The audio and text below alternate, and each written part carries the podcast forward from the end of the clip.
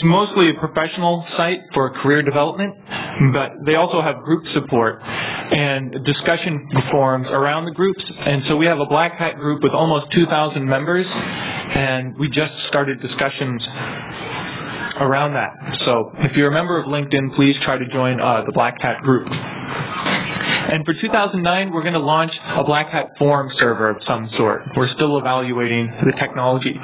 And this is going to be a sort of a central meeting place for everybody throughout the year to be able to share white papers, talk, keep the conversation going. There's already too many security mailing lists and security blogs, so we think we're going to try a security forum and see how that works. Now, I have a few administrative announcements before we introduce Dan and start off this conference. So, please turn your phones to meeting mode or vibrate to not disturb the speakers. Remember to ask questions.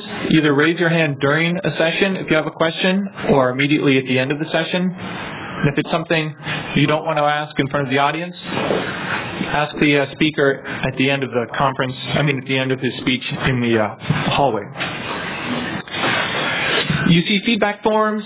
If you can fill out the feedback forms and turn them in, we would appreciate it. It's how we keep an eye on our content and we steer the future direction of our conferences.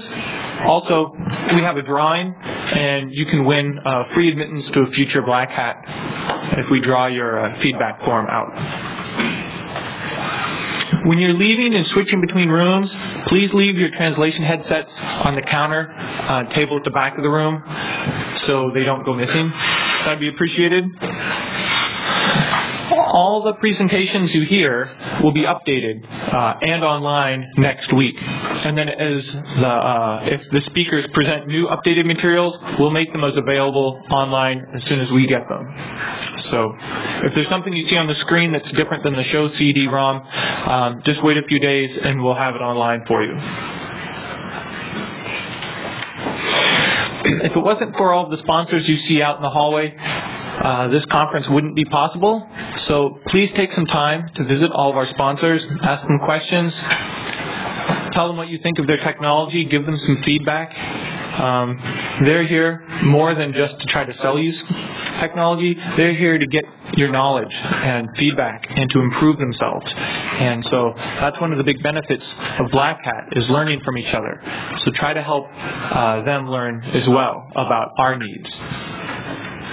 Now, it's time to introduce Mr. Dan Kaminsky, our keynote for Black Hat this year. Now, for those of you who know Dan, he's always produced interesting, technical, and innovative talks, and he's always a very fun speaker to listen to. Dan was coming up with another interesting talk, and he inadvertently found a fundamental flaw in the domain name system, most all implementations of the domain name system. And that was, what was that, late last year. And because Dan's a good guy, he performed responsible disclosure. But as you'll see, how do you perform responsible disclosure on a bug that affects everything on the internet? It's very complicated. And instead of just doing a posting to BugTrack and moving on with his life, this consumed almost a whole year of his life just trying to responsibly make sure people fix this bug. He finds the bug in a short period of time, and the rest of his life is consumed with being a good guy. So, and as we'll see through Dan's talk, that pretty much everything in the world relies on DNS, and it's doing things it was never intended to do. And that's really scary. So with that, it's my pleasure to introduce Dan Kaminsky. Dan?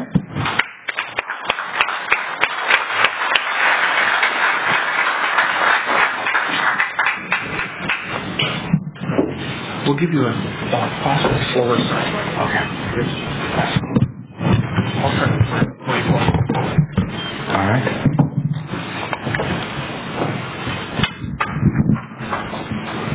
Hello, everyone.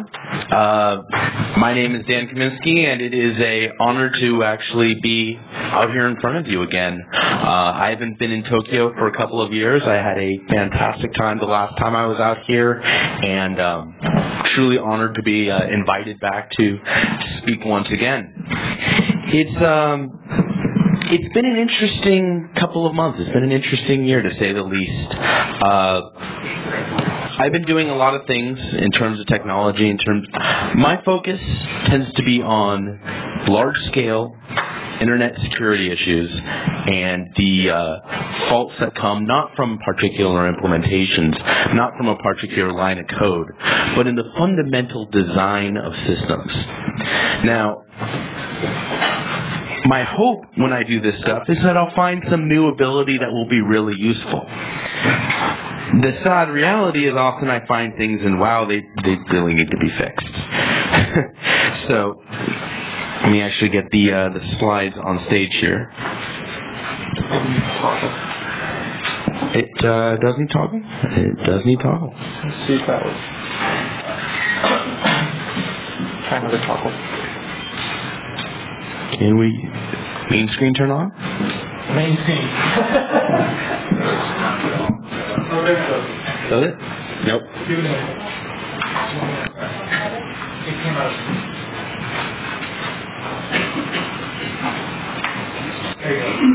Huzzah. Okay.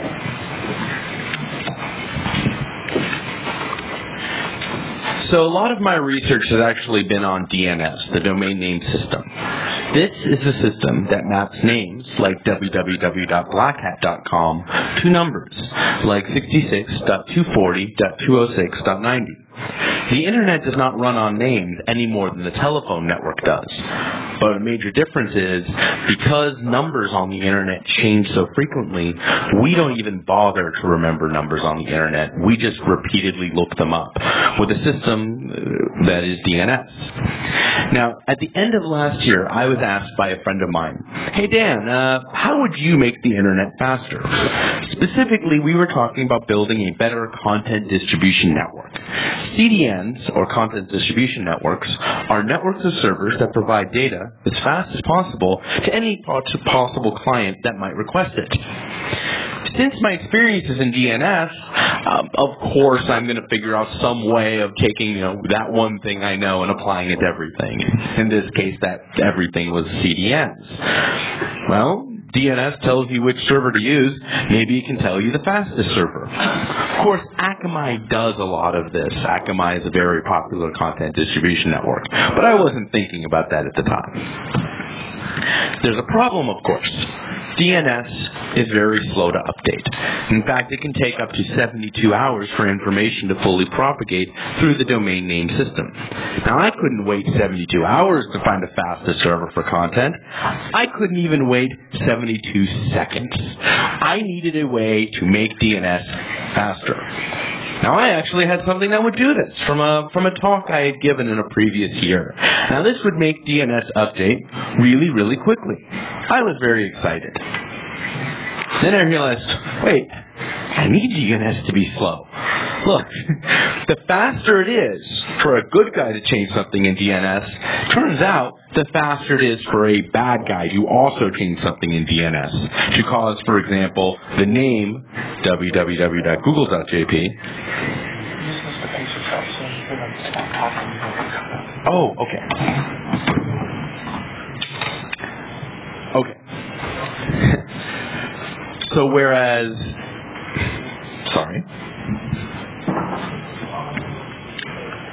Whereas the real Google might send you to the real address for www.google.jp, a bad guy would not be so friendly. I don't know where he'd send you, but it wouldn't be to the actual site. So the rule you end up with is slow to update equals slow to attack, fast to update equals fast to attack. So I thought to myself, oh, my content distribution trick is not going to work. Because if it works, DNS is going to be in a lot of trouble. And then it worked. And then it worked perfectly. I was just trying to make the internet faster. But now I had a bug. And it was not a small bug. This was a bug that would break most internet applications, more than I even recognized at the time. The bug affected all major DNS servers. on almost all networks. What was I going to do? On February 20th, 2008, I approached Paul Vixie. Paul Vixie is the original maintainer of Bind, the Internet's most popular name server. Paul Vixie is an institution. He's been doing DNS for the last 15 years. He knew everyone. So Paul suggested, and mostly pulled together, everyone who was necessary to understand the flaw, and more importantly, to get fixes out to the public. On March 31st, 2008, a secret summit was held on the campus of Microsoft in Redmond, Washington. I was there, ISC was there, ISC are the makers of Bind and the employers of Paul Vixie. Cisco was there, NL Netlabs was there, Nominum, the name server company that provides services to a lot of major ISPs, was there. Linux had representation. We had about 16 people in that room. We had no politics. There was no time for politics. There was no room for politics. We all had a bug. We all had the same bug. And the implications of this flaw, we all agreed, were severe and needed to be dealt with. We had three goals at our summit. The first goal was to understand what the nature of the problem was that we were looking at. And I will talk about the nature in the rest of this talk. The second goal was to determine what to do about it. And the third was interesting. We had to figure out when. This is one bug that everyone shared that was trivial to attack once you had the basic idea of what to do. We agreed we would keep this completely secret, and we would all release on the exact same day, synchronized ideally down to the hour or even the minute. And it worked. On July 8, 2008, we got a patch out, all of us, at the exact same time. Coordination of this level is exceedingly rare, possibly unique, clearly effective. This was glorious. We didn't really realize how strange it was that we were going to try to do this. But with no politics getting in the way, and a shared threat to all of us, we did what had to be done. I did something controversial, something that to this day we don't know if was right or wrong, but I had to try. I agreed that if everyone else was going to go to these lengths to protect the internet, then the least I could do was limit the details that I provided publicly, at least on day one. It takes time for people to deploy patches. It is not actually an instantaneous process. The nature of these patches was somewhat complicated, in fact, more complicated than we realized. We figured something would go wrong because for something of this scale, things were going so well. There must be something we're missing. And there was. But the full details of this, the absolute full details, were held quiet for 30 days. What were the results of all of our work? When I finally presented the full details of this attack on August 6, 2008, over 120 million broadband customers were protected with deployed patches from one name server provider alone, and not even close to the biggest one. When I arrived a few days ago here at the KO Plaza Hotel, here the KO Plaza Hotel is protected against my attack. We have an incredible amount of deployment of this patch. It is probably the proudest I've ever been of, forget myself, the larger IT community. People heard there was a problem. listen to what we had put together, listen to their vendors, listen to their governments, listen to the inventor of DNS, and really stepped forward and protected their users. The large companies did well. As of 30 days in, we actually had about 70% of the email infrastructure at Fortune 500s protected. And we had about 60% of the entire infrastructure at Fortune 500s protected. A lot of people did a lot of work to make this happen. Interestingly, in the States, we have something called PCI certification. It is a certification based on a set of standards to try to encourage at least basic security practice. People actually patched for PCI. That's actually probably a better hack than the original bug. We actually made an animation of the patching sweeping over.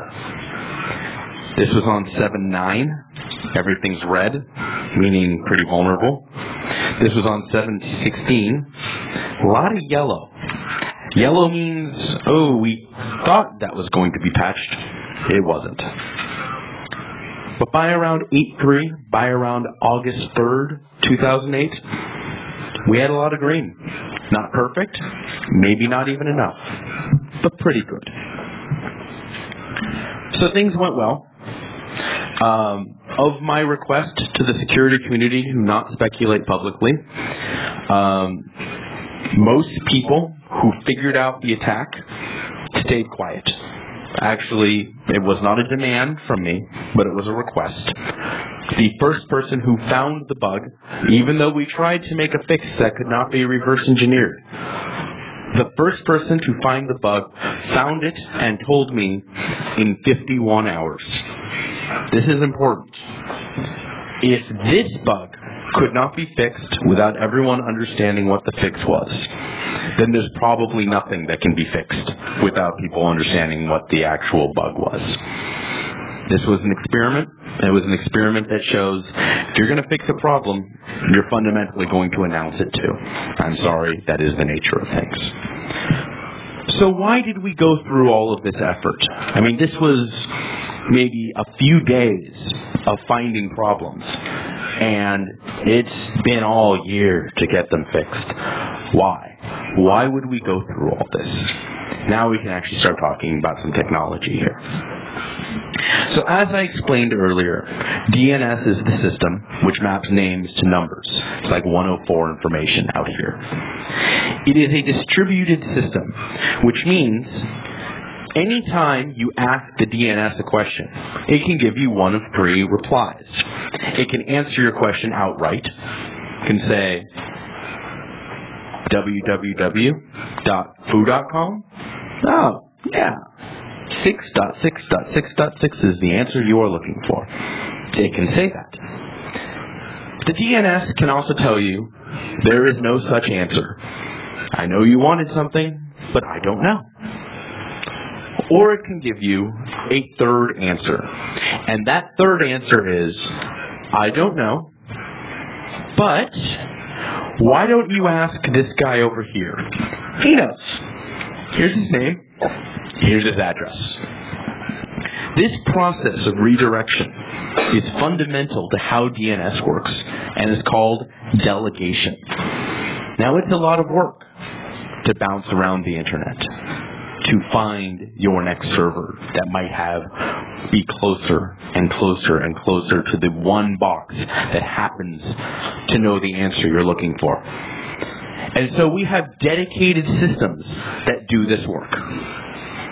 These systems are referred to as name servers or DNS servers.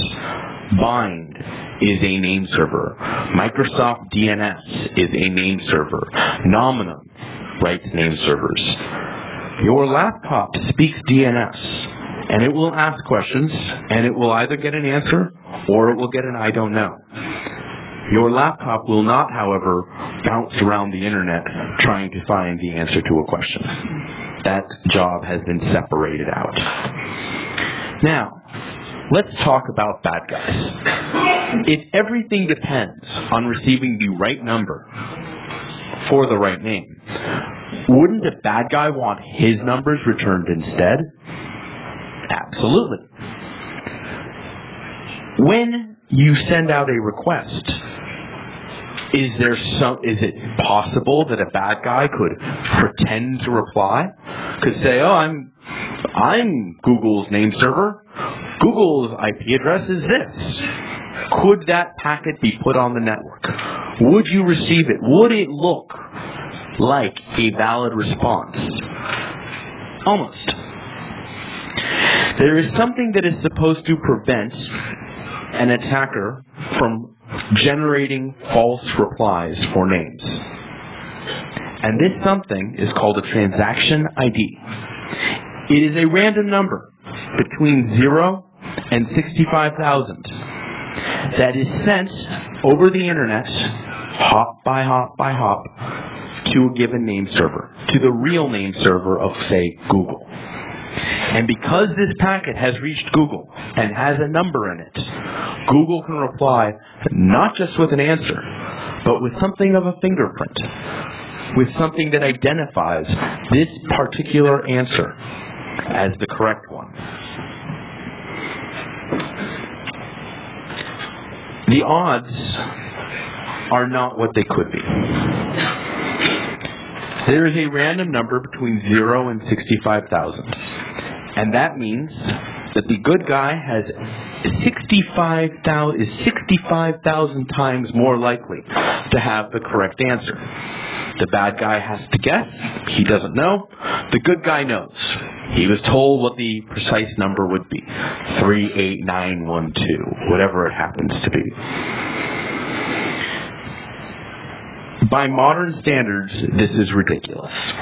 Modern standards would say if you have to have a random number get returned, it should be between 0 and several trillion, maybe even more. Not 0 and 65,000. That's ridiculous. The DNS specification, however, comes from 1983. And by modern standards, it's ridiculous.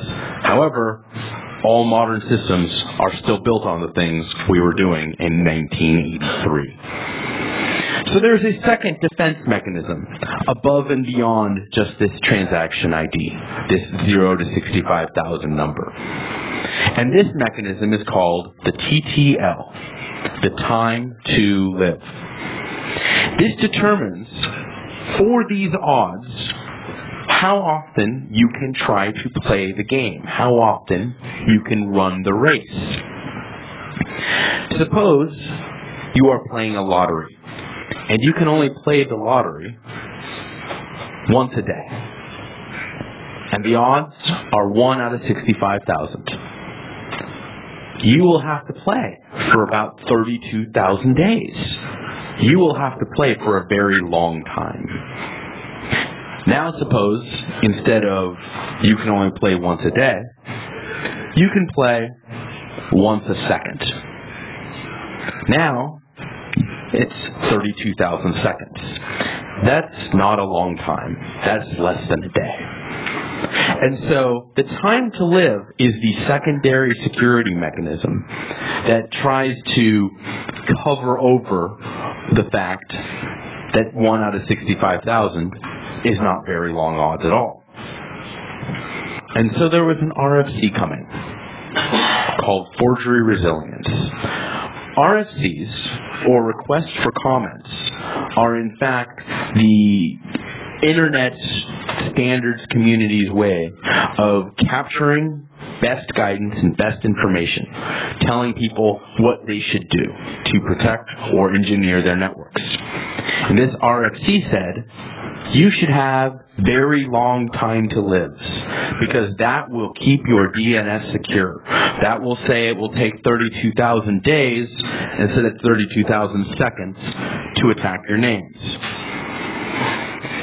If this RFC had ever made it out, my bug would have been discovered, because this RFC is an open challenge that points directly at the problem. The problem is, TTLs are not a security technology. They never were. There are three issues with all the logic that I just told you. The first two issues were known. If not fully respected, they were at least known. The third is what's new. First, if you are going to say it is a race between the good guy and the bad guy to reply with the correct transaction ID, the bad guy has the starter pistol, meaning he can start the race by forcing a request to happen, and the bad guy will always get a response in first. The good guy has to wait. The correct number has to go all around the internet to try to, the correct number has to reach the good guy. The bad guy will never be sent to him. He'll never see it. But that's an advantage. It means he doesn't have to wait. He can just, oh, you're sending a request to Google.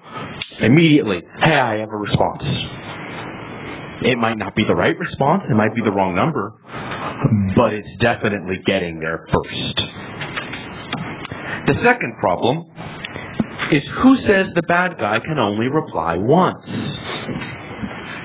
The bad guy doesn't know what number to use, but he can try 1 or 2 or 3 or 4. He can try as many numbers as he likes before the correct number reaches the real name server and the correct response comes all the way back. Let's say the bad guy can reply 100 times, not unreasonable, before the good guy's reply comes in. That 1 out of 65,000, which already wasn't enough, just dropped to 1 out of 655. Now, these are still long odds. 655 days is a long time. But there's a third issue. The third issue is that the bad guy doesn't need to actually wait to try again. TTLs are an effective security mechanism for an individual name. So, for example, they will limit the number of races, the number of requests that actually leave a name server for www.foo.com. They will not, however, limit the number of lookups for 1.foo.com, 2.foo.com, 3.foo.com, 4.foo.com. Because the TTL is focused on an individual name, if you simply look up sibling names, related names, they will continually go. So those 1 out of 65,000 odds, which we only wanted to do once a day, oh, you can keep playing over and over and over again by doing not the target name that you're looking for, but names that are nearby. So what? So you eventually guess the correct transaction ID for 83.foo.com. Why would that be interesting? There are, as I said, 3 possible responses that you can have for any given query. You can have, here's your answer. Oh, you were looking for 83.foo.com? That's at 6.6.6.6. You can also say, I don't know. No, hey, this is the official answer for 83.foo.com, and there is no answer. That host does not exist.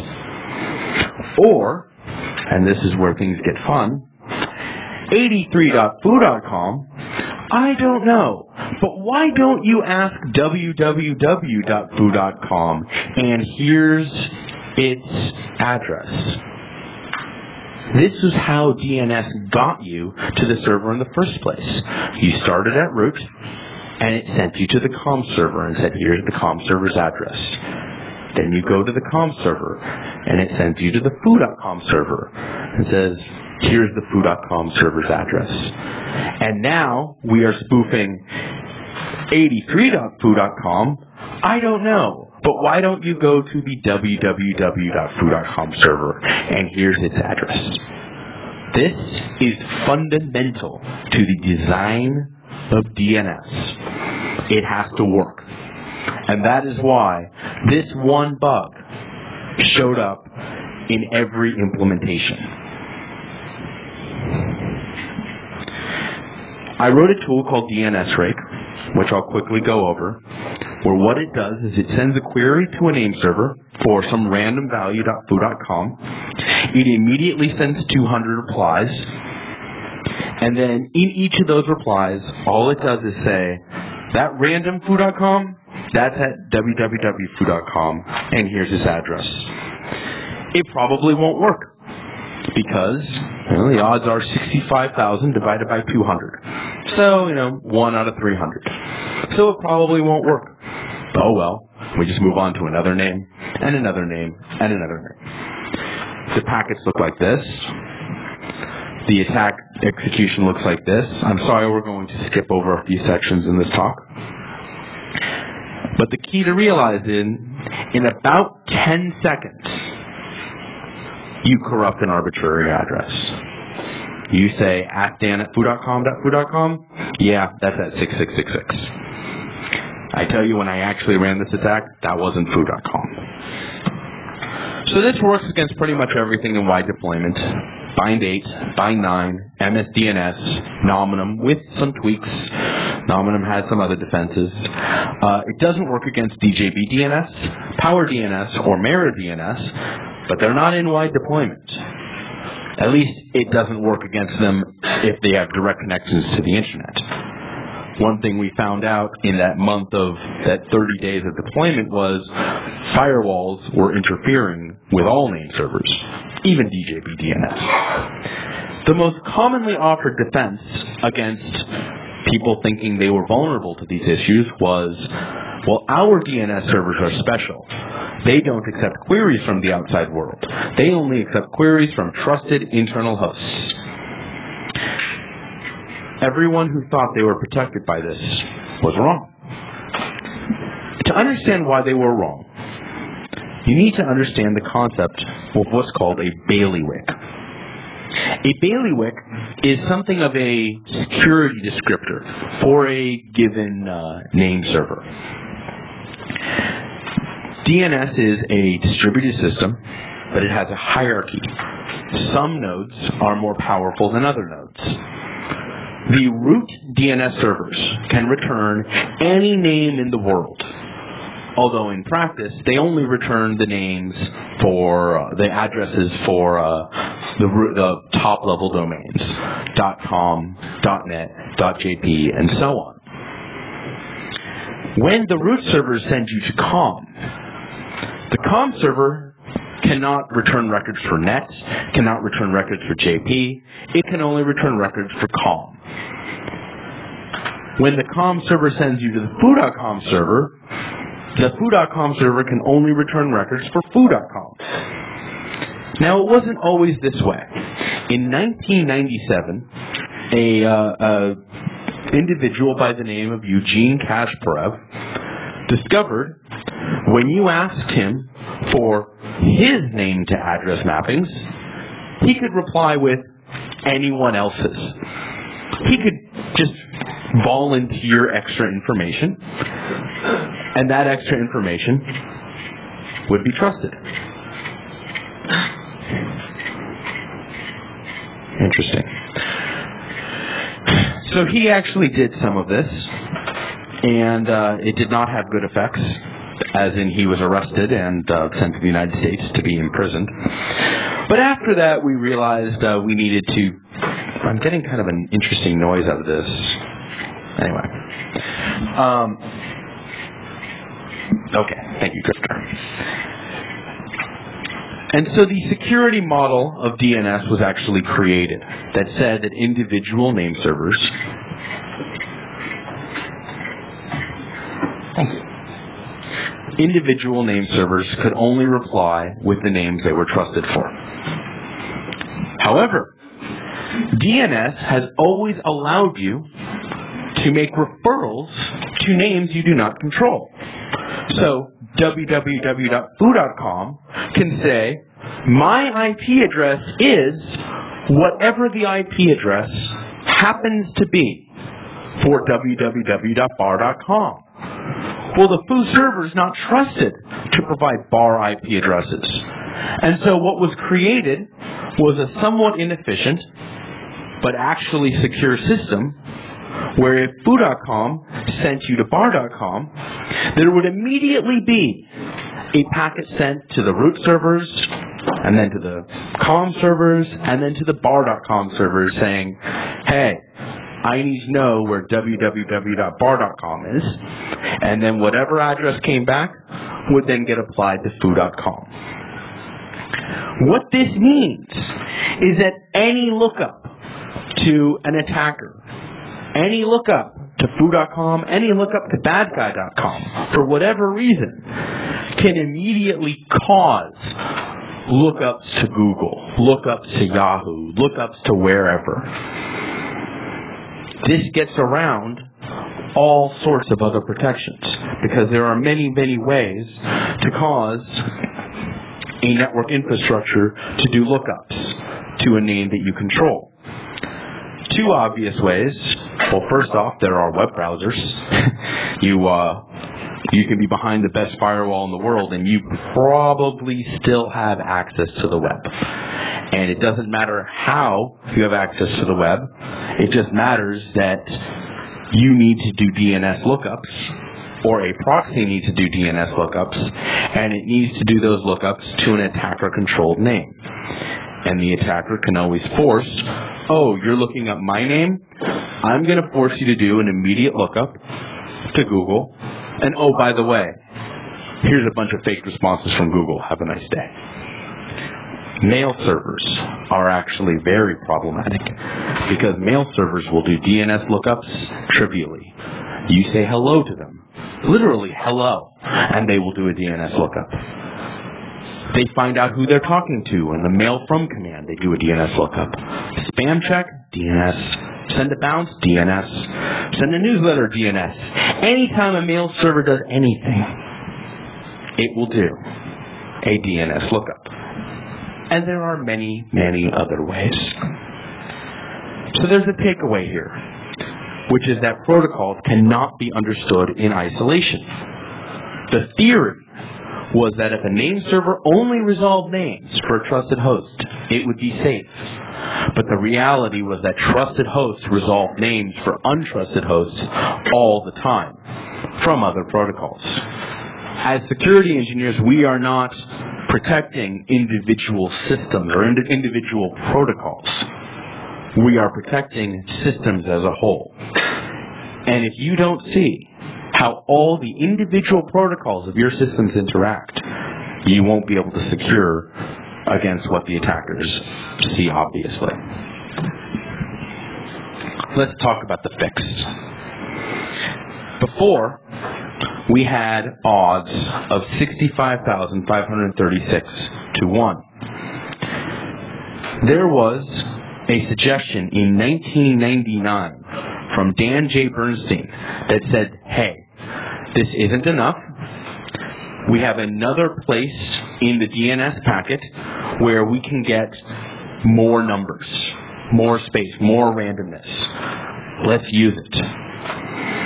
And his fix from 1999 increased the odds up to 1 out of 163 million, all the way up to 1 out of 2 billion. Actually, 1 out of 4 billion. These numbers are even understated. Now that's an improvement. It doesn't mean that this is a perfect fix, because someone could still send billions and billions of packets. But that's a lot of traffic to go unnoticed, and more importantly, that's a lot to operationally not have other defenses against. Why not go for perfection? Why not think harder and find a perfect fix? The reality is this is not a trivial attack. One reason there was so much controversy and so many questions after we found this bug is that there's a good 15 different ways to do what I'm describing here. What I told you is actually only one of the more effective paths, but it's not the only one that works. There are many ways around TTL.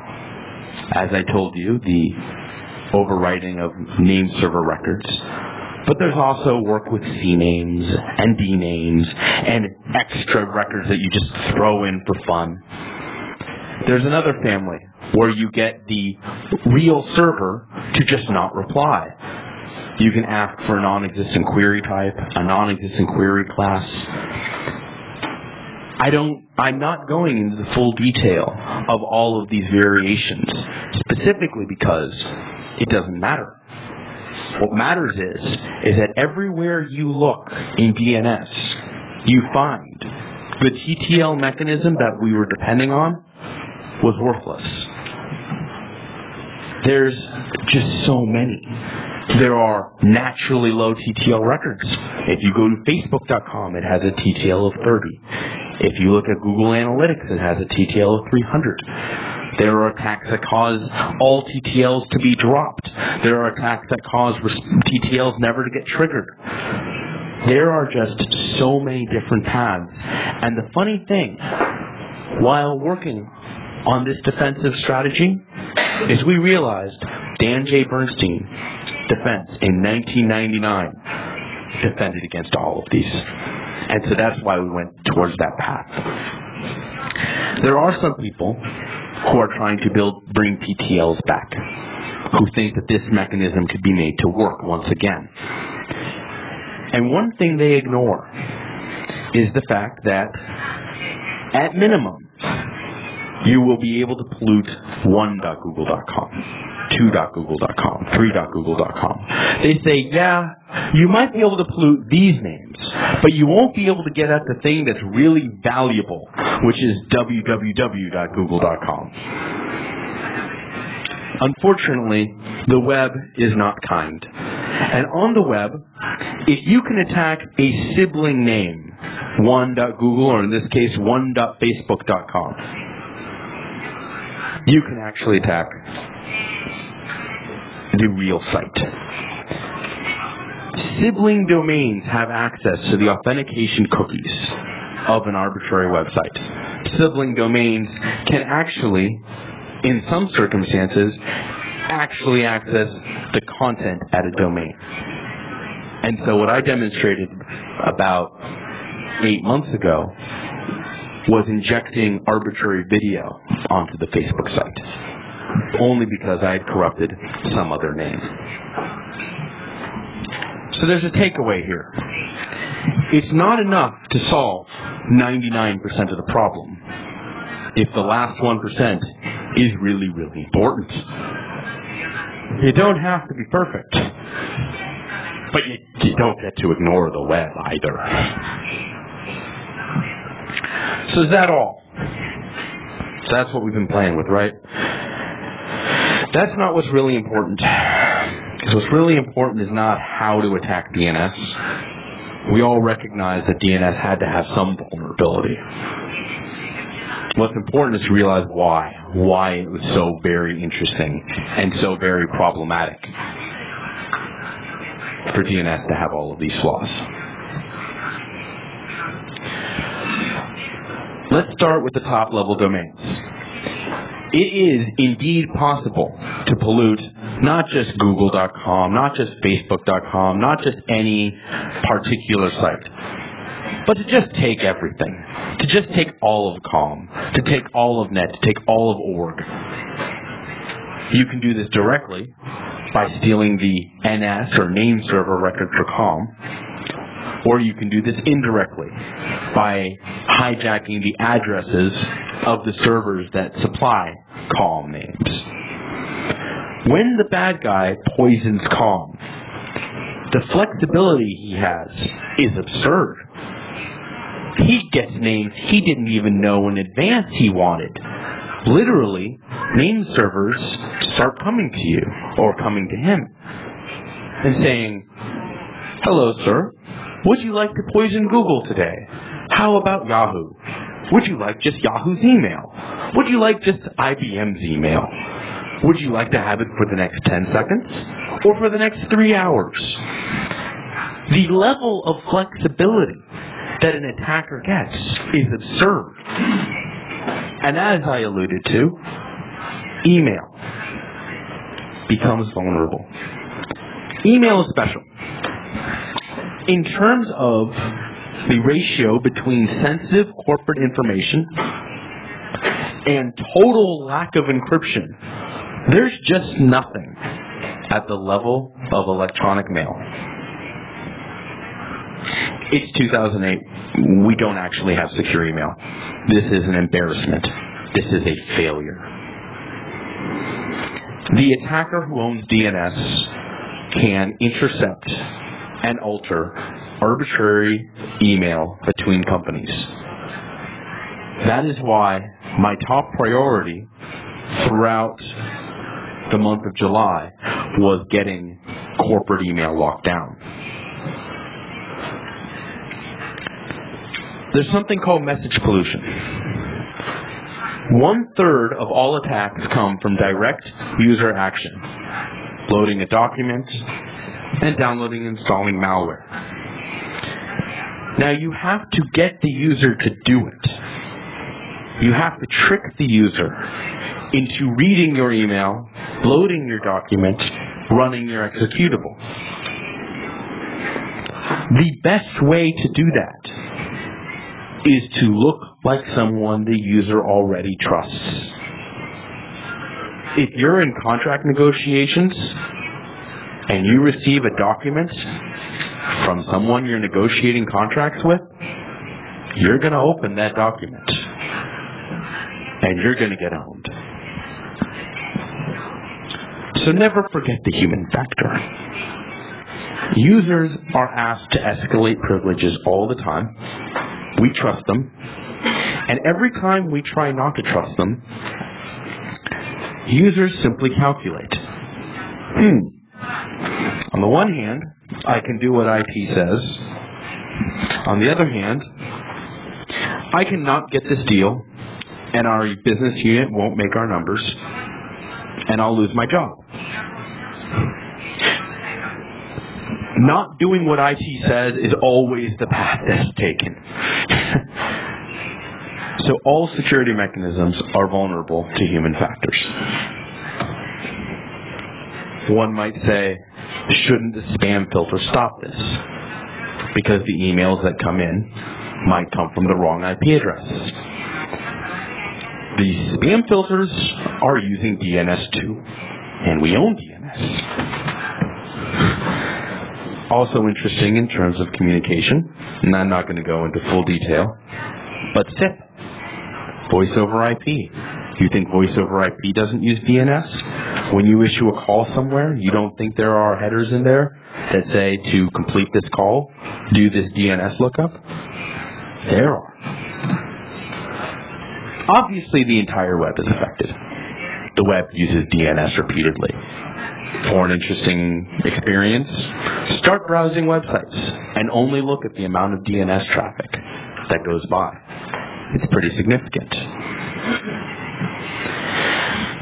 But this problem is a lot bigger than the web, because this has shown, at least me, the beginnings of a third age of hacking. In the beginning, all computer security, at least all remote attacks, were about attacking servers. A file server, a telnet server, a mail server, a web server. These were the things that were attacked because these were the things that consumed data from an attacker. Over time, fewer and fewer servers started getting put on the internet, and more attackers started looking at clients, at web browsers. The attack surface from JavaScript, from ActiveX, from Java, from image formats. These things have been getting hammered over the course of the last few years. And they're getting better. They're getting a lot better. But there's a lot of code out there that uses the network, that is not a web server, that is not a web browser. This is the desktop from an internet cafe near my house. These are various icons of applications people have used. Highlighted in red are all the applications on this one random desktop that are not web browsers, are certainly not web servers, but are vulnerable to attack, or at least are now exposed and never were before. Browsers are really good client code. You wouldn't think they are, except for the fact that at least people know someone's going to attack them. Do you think all of these things, do you think Nero Home, do you think Internet Checkers, do you think Golden Casino, do you think any of these other programs thought someone was going to attack them? One of my friends wrote what's called a dumb fuzzer. Dumb fuzzers are embarrassing. They simply try random things. No intelligence. They just take a networked application and throw noise at them. With a couple hundred lines of code, he knocked out dozens of chat clients. This is not rare. Games do not survive attack well. But you don't need even complicated attacks to break things that are that never knew they were going to be attacked. One of the things we knew was a problem, and actually showed up in the month in the month of July, was Francisco Amato's Evilgrade. All major software, for sustainability purposes, has automatic upgrade code that downloads and installs new versions of the software. One would hope that this was done securely, and that the software that was installed would not be malicious. In the presence of DNS vulnerabilities, all of the packages you see here were insecure. Auto upgrade is hard.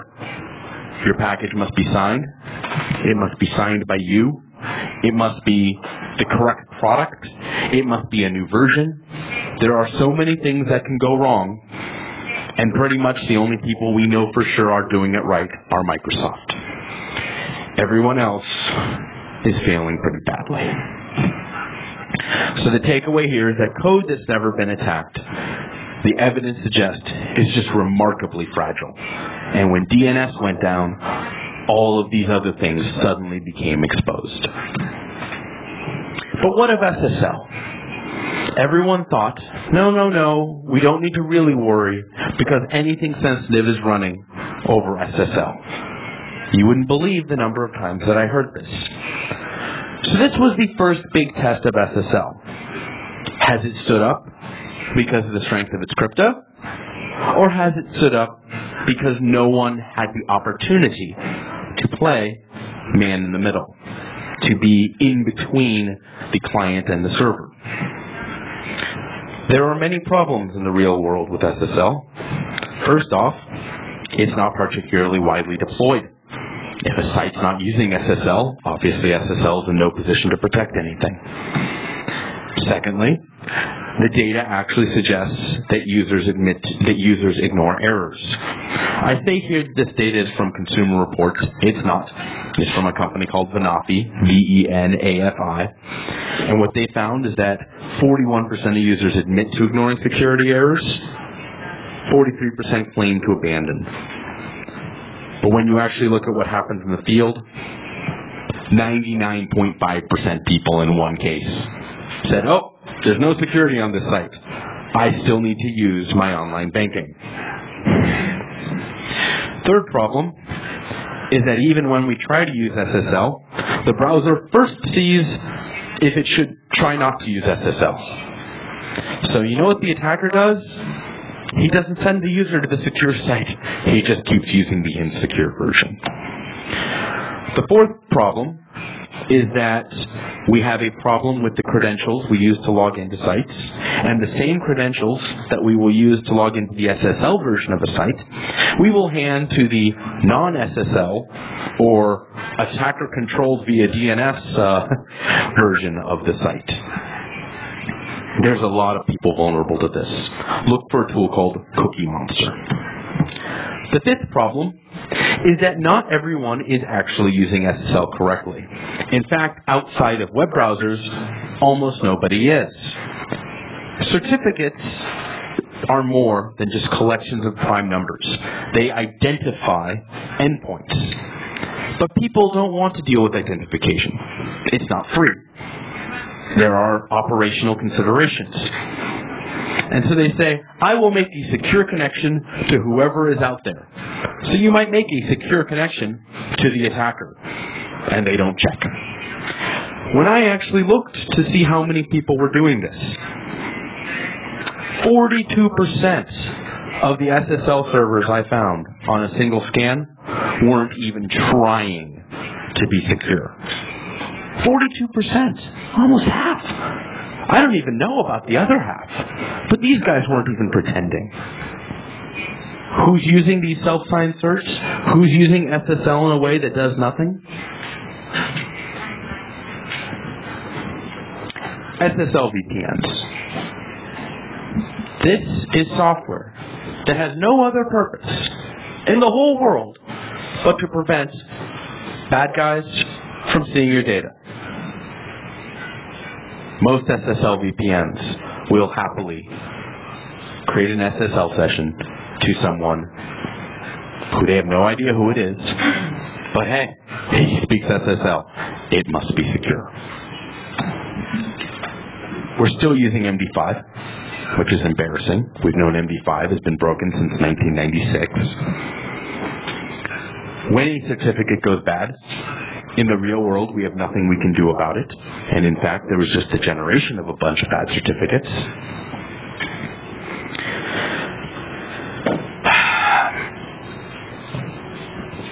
There's a takeaway from all of this. There is no bug so good that another bug cannot make it better. People have said that there are competitions. Now, which bug is the best bug? Are the SSL flaws bigger than, or the SNMPv3 flaws bigger, or the DNS flaws bigger? And this is ridiculous. Use them together. You'll get more together than you will by trying to create some false prize. You'd think this would be obvious, but there was a discussion a while back saying, hey, which makes you more afraid? What makes you more afraid? Package managers, which do not correctly validate the code that they download from the internet, or the DNS bug? Why or? Do both. Use DNS so that you download bad packages from the internet. It works very well. It's not a bug competition, not because of some ethical limitation, but because it will blind you to actual vulnerabilities when bugs are combined. Eighth problem. Certificate acquisition itself depends on DNS. As I said earlier, SSL certificates are valuable, not because they're a bag of bits, not because there's prime numbers, but because of the implication of identity. How are identities asserted in the certificate authority system in SSL? There's something called domain validation, where in order to figure out if you should get an SSL certificate, they send you an email. This works by looking up a domain in WHOIS, which involves a DNS lookup, sending an email to the mail address on file, which requires another DNS lookup, or visiting a web page and looking for a file, which requires a third DNS lookup. This is not actually secure in the face of a DNS attack in any way, shape, or form. Now, we're actually doing okay, because one of the things we did in July was contact every secure certificate authority on the planet and say, listen, everyone's looking over here, but we're worried about you. Go fix this. So I had calls at 6:30 in the morning from Finnish certificate authorities, but we got this mostly dealt with. Something else that's interesting. Let's talk about web interfaces for a moment. I said publicly in July that the entire web was broken, and most people thought I was talking about clients. wasn't just talking about clients. Does anyone see the security vulnerability on all of these login forms? Forgot your password. How do forgot your password links work? This is a generic lost credential technique most users expect it on any site they go to. It's almost universally deployed. There are three ways these systems work. One, they email you a password, but we own email. Two, they email you a link that resets your password. We own email again. The third model, where they send you an email but ask you to do some additional things, jump through hoops, this can work okay. But number one and number two fall pretty much immediately once you own the name server of the mail server of the site you're trying to log into. This is a skeleton key attack. So July was spent dealing with Google and Live and Yahoo and PayPal and pretty much every major site that I knew of, which I have to apologize was not enough Japanese sites, I'm sure. But yeah, we got a lot of stuff fixed. We didn't get everyone, but we did okay. I will skip this section. I think the major takeaway from this is that flawed authentication across the board is the unifying theme of 2008's major bugs. If you look at all the major bugs that have been discussed this year, and instead of trying to make them compete, look at what they all have in common.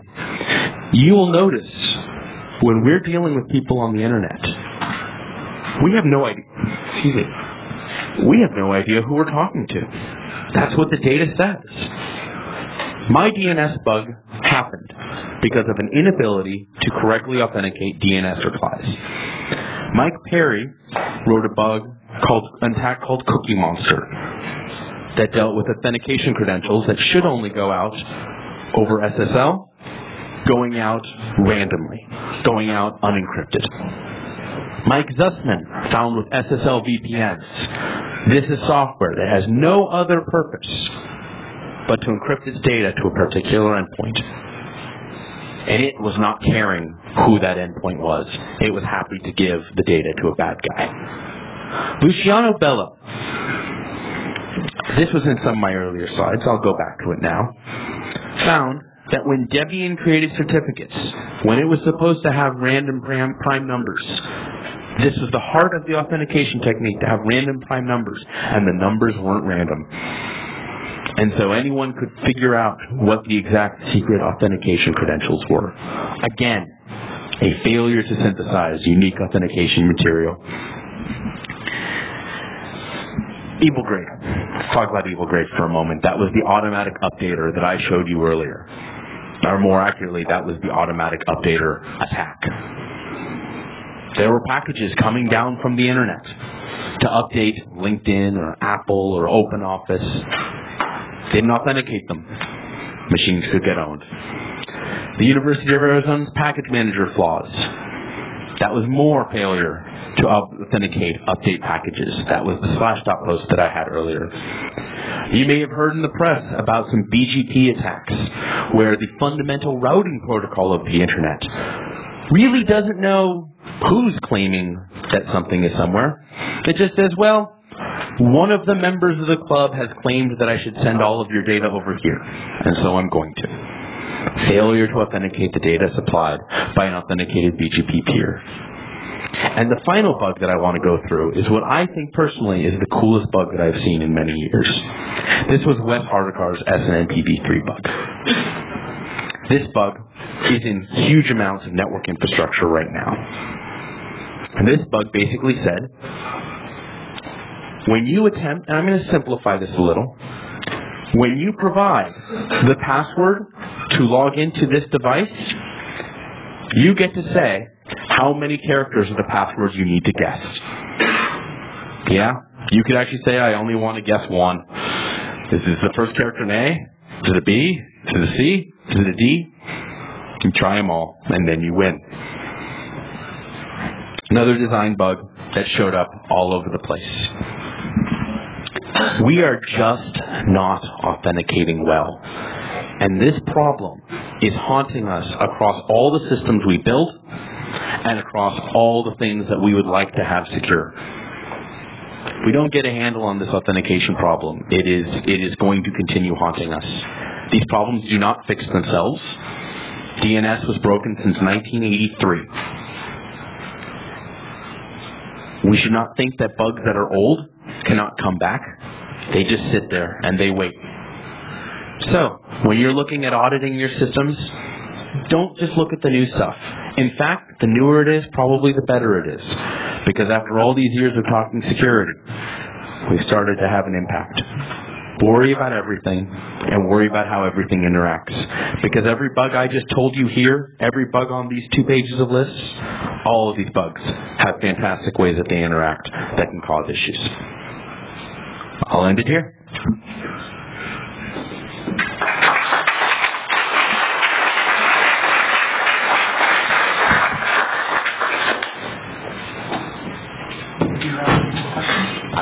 And Dan will be available outside to take questions, and it's now time to take a lunch break, and then we'll resume our afternoon sessions later. Thank you.